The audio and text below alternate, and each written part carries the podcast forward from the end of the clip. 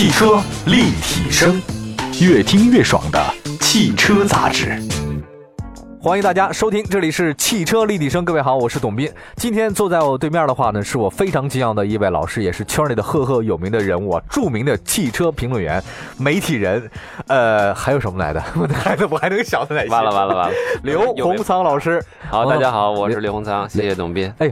咱们俩有一段没在节目中聊天，没错没错没错。上次我记得那个时候还是在台里的时候，对，说呃每那时候好像一个月来一两回，嗯。左右，然后包括您那版面有哪些好玩的东西都过来。对对对对对，那时候咱还连过线，连过线连过线。也挺有意思，各种有意思连线。然后包括您还经常为所有的听众解疑释惑，包括挑车选车，包括说汽车业内的勤快动态，对，非常有意思。今天特地请刘洪仓老师来跟大家说什么呢？说新车年年有，今年特别的多。没错，这个我这脱离开今天的稿件。哈，我知道最近一段时间好像有什么小鹏汽车，对，还有什么？您知道这事儿吧？知道知道。还有什么叫思哎思维汽车？什么 S W 什么 S M W 是一个摩托车品牌变成一个汽车品牌，类似太多了，是吧？多了。对，新能源的这个热点非常的热。嗯，我觉得像小鹏啊，还有像这个这个一些个品牌，都是他已经公关出来说出来了。可能还有一些他现在保密的，对，咱不知道的，可能还有啊。这这些车的生命力。有，你觉得有吗？或者说他们的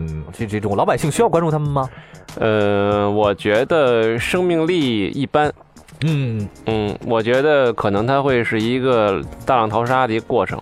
就是热点很多，然后钱也很多，然后但是呢，这种受国家政策新新新能源政策的左右非常大。嗯，一旦国家这个这个政策马上要停，前一段时间不是查了很多骗补吗？有有有有这样的。对，然后一旦这个政策一停，我觉得热点可能就会下降。但是呢，机会还是有，但我估计最后能成型的，可能得得淘一下，得淘一下是吧？对对对对对，就互联网造车这事儿是吧？嗯，对，其实也不能定义成互联网，因为现在很多很多的这种。你像包括呃理想和李斌的，包括理想那个车和家项目，它已经不是传统互联网造，它已经自己建厂了哦，不是代工啊，我自己建厂啊，非非常大的资，就是它硬硬的重的投入都已经下去了。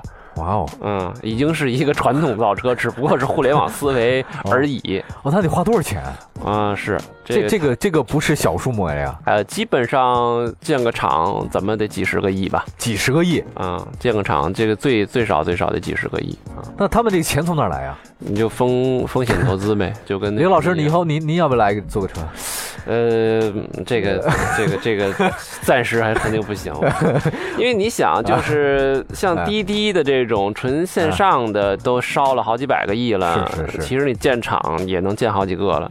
嗯，我的总的看法就是，呃，如果说这种线上 APP 和呃，这个互联网思维的造车，或者是这种造车，那我肯定还是支持这个这种造车，因为其实它是真正在干事儿，制造业在干事儿，它是能拉动真正经济增长，对，而不是说做，而不是纯粹烧钱的东西，烧钱那那意义不大，你对实体没帮助。对，这样我们今天呢，在节目当中啊，跟大家说说最近一段时间的几个热点啊，有批一个大批新车新品牌，但这个新其实带引号的，嗯，也不算是新，有的呢是一些之前我们国人可能不太熟的，那现在可能越来越熟悉了，比如说我们说第一个啊，阿尔法罗密欧，嗯。这个我还特别喜欢这个品牌，我不知道为什么，就是觉得喜欢。九月二十一号，这个阿尔法罗密欧呢，呃，据说也发布会说要在明年进入到国内市场。玛莎拉蒂内部人士说了，阿尔法罗密欧确定将在明年进入中国，正在进行公司成立呀、前期准备啊、经销网络的布局、车辆测试等等。而且阿尔法罗密欧说将通过独立的渠道啊，它不是任何的一个渠道了，它不依附于任何人了，自己来设新公司。但是原则上呢，会由目前玛莎拉蒂的团队来进行负责。嗯。这个给我们介绍介绍吧。这个阿尔法罗密欧，我觉得您非常熟悉了。阿尔法罗密欧在欧洲是一个特别传奇的品牌，没错。而它不光是说在民用车上有很多建树，而且它早年的参加各种传经典的比赛，实际上是一个特别运动的一个品牌。是。同时，这车又讲究设计，就就特别把这种意大利美感呃这个发挥的淋漓尽致。嗯。但是呢，它有一个好处就在于说，它不像兰博基尼、法拉利，老百姓一般买不起，够不着那东西。对，这车就是一个。就是一个跟大众差不多的定价的一个车，所以很多的它的下边漂亮车型大家都买得起。嗯，但是嗯，我对这一类的品牌特别美的这一类品牌，包括法国 DS，DS，对我有一个看法，嗯，它实际上就是包括 DS，包括阿尔法，它实际上是超前于这个普通人的审美观的，哦，更超前于中国消费者目前的审美。可能现在觉得好像有点前卫了点。呃，是前卫有点多，更前卫。它是它是比欧洲的或者比欧美的消费者的审美还要前还要提前一点。那那相对中国的消费者就提前一大块。哦，所以就是很多好的产品，我觉得 D S 也算。嗯，在在国内就是它得老得适应，然后它总是没法水就咱们国内不认服，不认这东西，是因为大多数的人审美还达不到那个那个层次。哦，这需要一个过程，这对他们来讲很不利啊。呃，其实是有些不利，但是但是中国市场有一个好处就是什么东西，嗯，都有可能。都有可能，对你 一线城市人的审美跟欧美几乎就已经没差别了，对吧？你只要是说把这个新生代这些人，他把他们的呃热点能抓住，能够让他们接受，那很可能没准还爆发了一下啊！而且我有一个我有个想法是什么？就是我去逛商店的时候发现啊，再丑的衣服。他总有人买，不是我这我这例子举的不好，但是你意思您懂？对，就是他总是有人去消费这些东西，没错，因为我们盘子太大了，你不买不代表别人别人不买，对对对对，对吧？比如说你你 LV 那那买的是很多的，那有钱人挺多，那同样的话，非 LV 之外的其他品牌也有很多人去关注啊，对对对对，所以我们人口比较多，十好几亿，地域又比较广阔，像你所说的承受那么多，你这个车也许在我们这儿，你不需要对大众那么负责，你只要让一部分一部分对够了，对对吧？你有那么几那那个成成百上千口的人，他认同你，其实他就已经能挣的比意大利人多了嘛？对对对对对，是 吧？这概念。你说德国那城市哈，上百万的德国这城市没几个，大部分是五六十万、七八十万的城市。对，那你想想看，咱们一个北京城得两三千万了吧？对，咱们一天通苑就好几十万。冰岛一国家才五十万人口，对不对？咱们这一个回龙观社区或者一大金说，那所以这个这个咱们这市场是多大？人家外国人来也是有道理的哈。好，阿尔法罗密欧那个它最新引进国内的车型，您觉得是哪个？您最喜欢的是哪一个？简单说两句，好不好？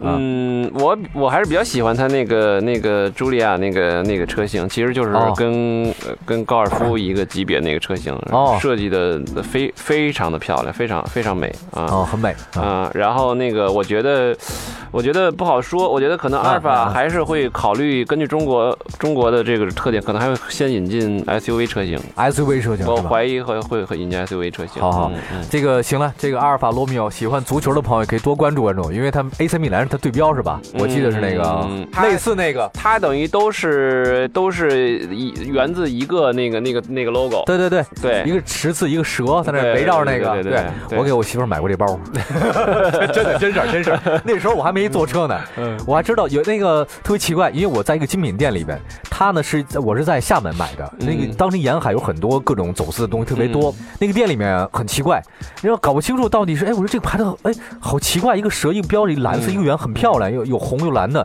很好看，是一个小皮包。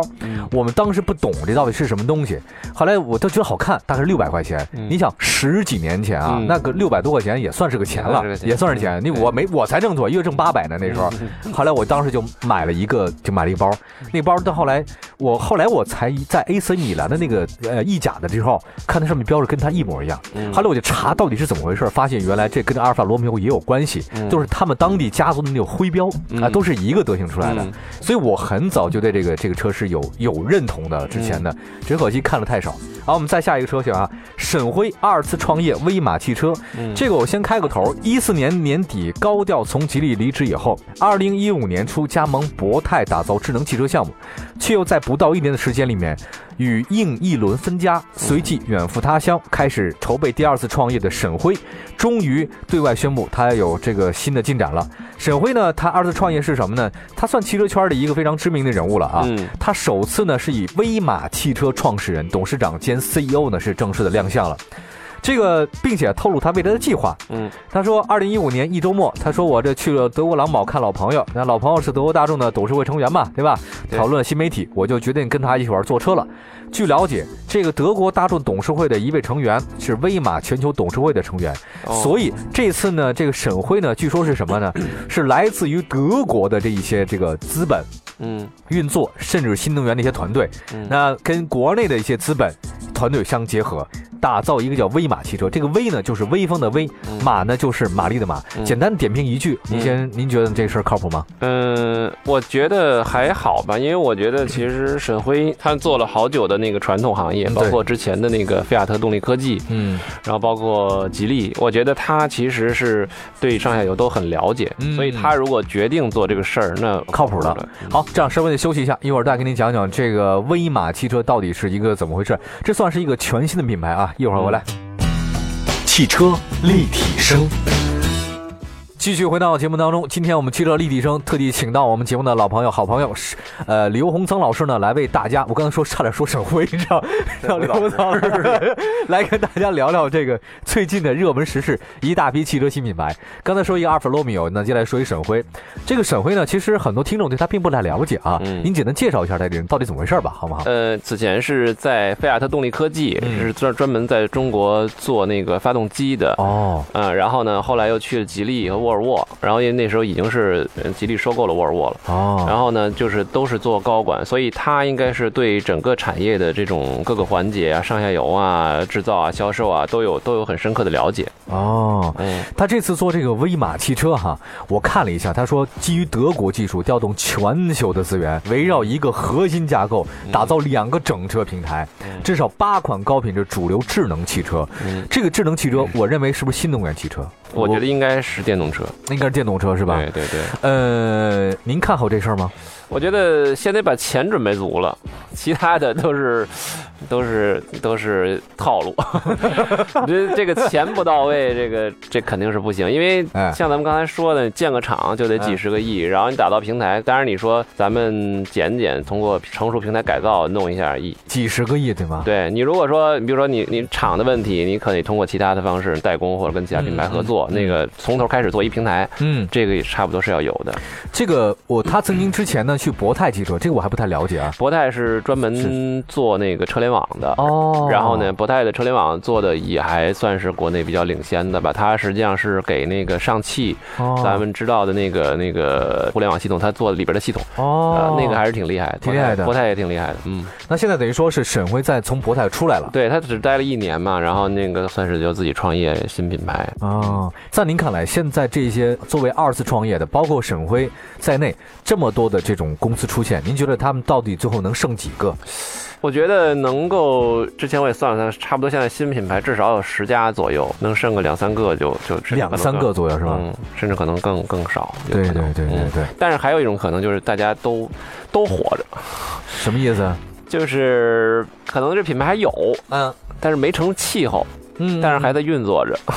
不断的在融资，相当于就是那个股票的壳资源，嗯，就是它就一个壳了，对吧？它它它可能还存在的就是这意思，对吧？好，明白。哎呀，这个我倒其实挺对威马汽车感兴趣的，因为我对任何新鲜的东西都挺感兴趣。嗯，说不定啊，呃，它可能就会出现一些一两个像什么这个突然冒尖的东西，像特斯拉，之前当时也没人看好它呀。那怎它你看它就出来了哈？你觉得中国有这种可能性出来像这种埃隆·马斯克、特斯拉这种车型吗？类似于这些人出现的，包括理想、沈辉这些人。嗯，我觉得是有可能的。一个是说，现在资本其实呃追追车的资本还是挺挺热的。包括咱们刚才没说到的乐视，还有那个就是那个谁也在造车嘛，就是那个戴雷去那家公司。哦，戴雷啊，对，那个是马化腾，还有那个给那个苹果手机做代工那个老哥是谁来着？苹果手机做富士康，对，郭台铭，对，啊，郭台铭对吧？那个是等于是腾讯。和富士康就是就是那个等于是他们也在做一个，而且那个来头也不小，所以就是说，我觉得现在资本上是个热点。这个这个，首先是这个行业里有钱，那这个事儿就可以往下做。但是往下呢，就是说能够出来说改变这种这种整个的生态的，还得需要合适的人。嗯嗯，明白了。然后我们也祝福沈总吧，这个做成一个汽车，当然不是一件容易的事情哈。然后我们也拭目以待，得看看过几年以后，刘老师，咱俩。在这做的时候，对，咱复盘复盘一下，复盘一下，看看当时那有哪些哈。我说老实话，我我比较看好的是那谁啊，就是北京有一家做汽车长城华冠，哦，他们做那个蜻蜓前途，哎，前途，他们就是蜻蜓汽车嘛，前途。我研我对他们好像更能了解更多，就我觉得还行。类似还有很多吧，优秀的企业不少。对，来，我们再看下一个啊，这个是吉利 CMA。嗯，吉利汽车呢此前呢宣布正式打造全新品牌，并在年内推出首款产品。那随着时间的日益临近，关于新品牌的消息呢渐渐浮出水面。吉利将在十一月二十号的瑞典哥德堡发布全新的高端品牌，哎，新 SUV 等多款新产品呢有望同步的发布。按照此前的消息呢，新品牌真是全新品牌，旗下产品呢将基于吉利和沃尔沃共同打造的一个 CMA 的架构开始，定位呢高于吉利。然后呢，它这个它高于吉利是跟现在市场大众、通用等旗下产品来竞争，这个我毋庸置疑啊哈，这个产品肯定是由沃尔沃的架构来主导的，因为你在瑞典哥德堡发布这事儿一定是这样的啊。对，之前呢，这个有吉利的内部人士说，将为 CM 平台成立全新品牌，新品牌有望命名是 L，那一个大写的字母 L，完全独立运营，介于吉利和沃尔沃之间，销售渠道也是独立建店来进行销售。这个，呃，刘老师给我们点评一下。我觉得它这个是说吉利战略里边肯定早就规划好的，它实际上应该是说从吉利在国内的基础加上沃尔沃的研发基础，它这次要要要出海了，就是要要到国际上去成立一个新品牌。那么利用呢之前通过吉利这个在国内的销售啊、生产积累经验，嗯，加上沃尔沃这种最前沿的，包括这个平台，包括这个科技，嗯，然后我看了那个平台那个结结构图，就是就是。对外公布的啊，对媒体发布的结构图，它是说，呃，各个尺寸，包括轴距，包括它都可以灵活的变化，都可可变的，所以它那个平台真平台真的是 CMA 平台，真是非常的灵活。那么现在吉利呢，就是说要通过这些个呃重要的这些个因素，然后自己有的资本，那么要打造一个新品牌。那这新品牌呢，要向全世界推广。嗯，那之所以是要向全世界推广的，那所以它就要跟大众和旗下这些全球的品牌和车型来竞争。嗯，不是像吉利了。吉利可能只在国内这个范围内出海了，这事儿哎，对就就相当于是出海国际化了，已经是。对对对对。然后我看了一下，这个呢，应该是说吉利和沃尔沃共同研发的模块落户张家口工厂，就是张家口工厂，所以。未来的，而且他说这个产品很丰富啊。刚才你所说的，因为它很灵活，然后很高科技嘛，对吧？对。所以有三厢、有两厢、有 SUV，它都有，都有，都可以。因为它那个各种尺寸都可以变化，它可以有七座，也可以有五座，就就就，所以它这个平台真的是非常灵活的一个平台。哎，吉利为什么这么做？做一个这样的平台，它难道你说我就卖吉利？比如在吉利旗下，比如说我可以做帝豪啊，或者做博瑞系列，或者沃尔沃，它不是应该还可以嘛？还重新设一个品牌，会不会？花花太多钱了，这个又，哎，这这老话说得好，这个王侯将相宁有种乎，是吧？对对，得有远大的理想，哎，说不定啊。呃，对呀，你只在国内搞这一亩三分地，肯定肯定还不是不是舒服舒服哥的这个这个 最终的目标。我还挺佩服他的。是啊，是。我我在这个心里，我记得有一年，您知道吗？那个刘老师在一次那个央视的对话节目里面啊，嗯，是我的师兄，那个那个他做的节目，刘那个伟红啊，我知道，他是我师兄哦。然后呢？他呢，请了一些这个这个汽车的一些呃，还有包括年轻的企业家，嗯，呃，给我们做演讲聊天底下呢是一些所谓的老炮儿，比如柳传志啊、王石啊，就是那些人。上面都是一些特年轻的一些学，包括就李书福其中，那刚开始做吉利汽车。然后李书福呢，有点有点怯生生的哈。当时哎，我的想法是我做中国人汽车其实没什么难的，我的想法怎么怎么怎么那么样。说完了之后吧，那底下那柳传志说：“哎呀，你这还有好多路要走啊！这就好像那种，哎呀，年轻人啊，你这个口气太大了，不要啊。”嗯。那你看现在这个经过这些年，就重新再发现哈，那个李书福这个现在这个真的是不一样了。对。我觉得其实他他真正的是一个既能既能有理想、坚持又能落地的一个人，这个我觉得还是挺厉害。而且我觉得这个，呃，出海这个事儿呢，呃，我个人觉得呢，肯定是要出，要出啊。对，但是呢，出海这事儿呢，可大可小。嗯。就是说我这个出这个海，很可能就是我我出去以后，如果能够走到这个世界各地或者一些主流市场，能够有销量的话，OK，那我就是这么继续走下去。如果说呃出海可能出出了一部分，觉得可能还是有困难，那 OK，那我这个品牌也是经过国际检验，那在嗯，就这 L 品牌，我可以跟吉利是个双品牌，那么 L 品牌定定位会高于吉利，那可以也在国内有一个很好的，对对对，有一个很好的双赢的事儿，对吧？肯定是这步应该走的是对的。好，再次感谢我们刘洪仓老师跟大家点评了近期的一些汽车的一个热点话题啊。然后大家呢也可以，哎，洪老师你的微博还有吧？啊，我都有都有，还有吧？微博有。这样我们会在我们的微信平台上、微博平台上做一个链接，好不好？这个咱们互相互相转一下，互相吹捧一下，互相吹捧一下。对，互相吹谢谢谢谢董洪仓老师为我们点评汽车立体声的一些热点。呃，大家可以关注一下我们汽车立体声官方微信和微博平台，会有推送。谢谢洪仓老师，下次节目再见，拜拜。好，谢谢董斌，拜拜。